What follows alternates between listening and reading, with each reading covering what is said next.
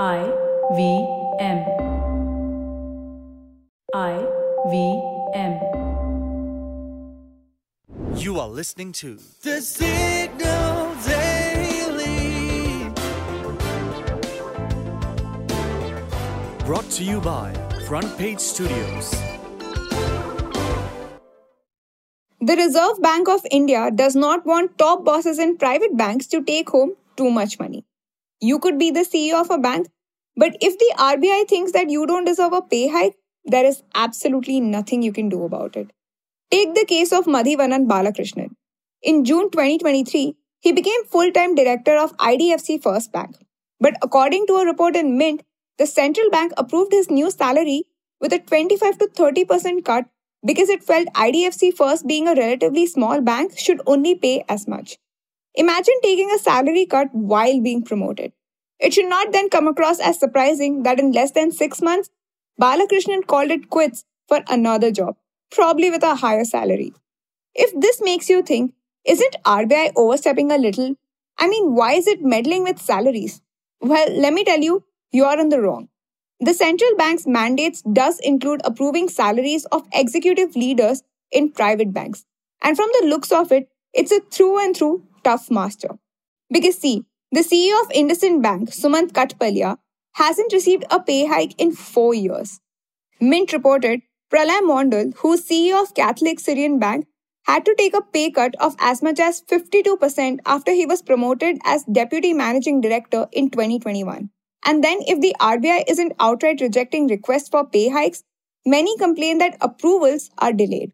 For instance, HDFC Bank CEO Sashidhar Jagdishan's performance bonus in 2022 was only approved in 2023. Apparently, the central bank is so strict about salaries of top bankers because it doesn't want private banks to reward executives for taking excessive risks in pursuit of short term profit. Which kind of makes sense, but the downside of it is that it is becoming tough for smaller banks to retain top management talent. An HR head of private bank told Mint that many senior bankers are even foregoing promotions because they don't want their salary packages to be scrutinized by the central bank. Now, as an HR, that's a tricky position to be in, isn't it?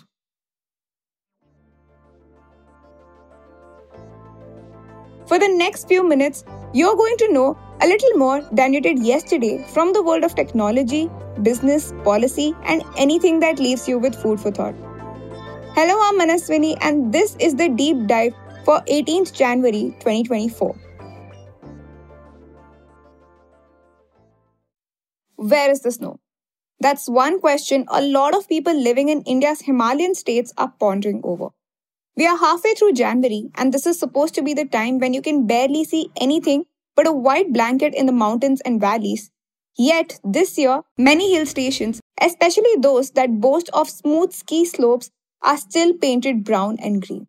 Kashmir's Gulmarg is snowless, Uttarakhand's Auli is snowless, Himachal Pradesh's Spiti Valley is also snowless on 10th January, a Ladakh based meteorologist working in the Indian Meteorological Department tweeted that there is no likelihood of snowfall in the affected regions of these states until 25th of this month. And that's bad news for local economies. Take Gulmarg for instance. In winters, the town's vast tracts of land are usually frosty white, receiving on average 130 centimeter of snow in January.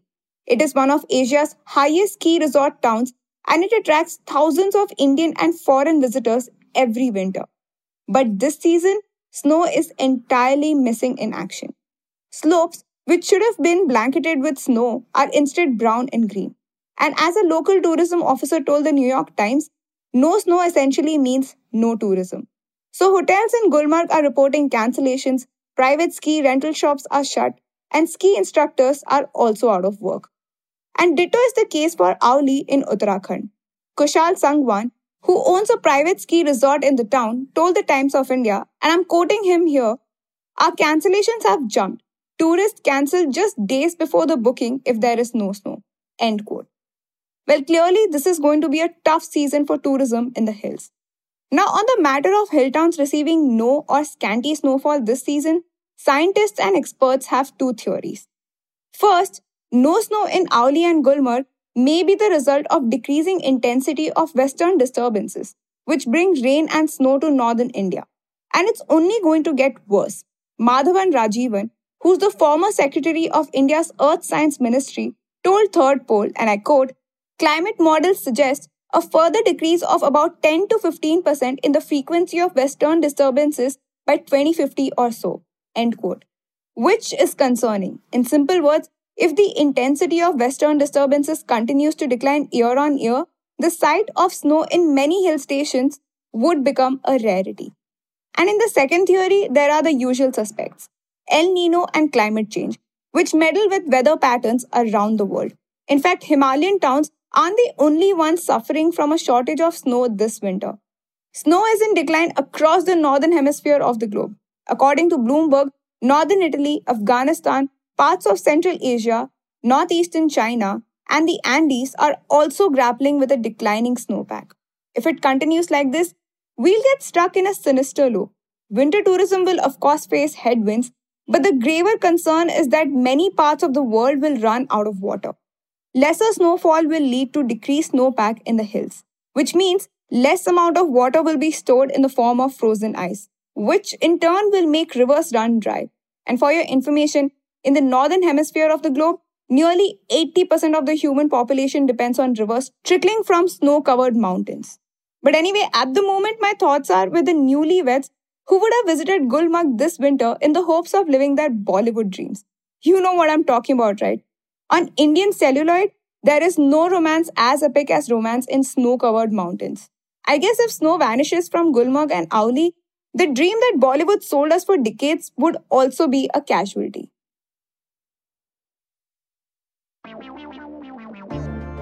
If you like listening to the Signal Daily, please show us some support. Rate and review us on Apple Podcasts and Spotify.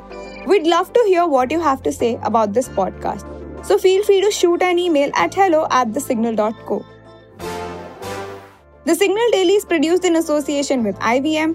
The episode was researched and written by Anup Semwal, edited by Dinesh Narayanan, produced by me, mastered and mixed by Manas and Nirvaan. You can catch this podcast every morning on Spotify, Apple, Amazon Prime Music, Google Podcasts, or wherever you listen to your podcasts. We are thesignal.co on Instagram, LinkedIn, and Twitter.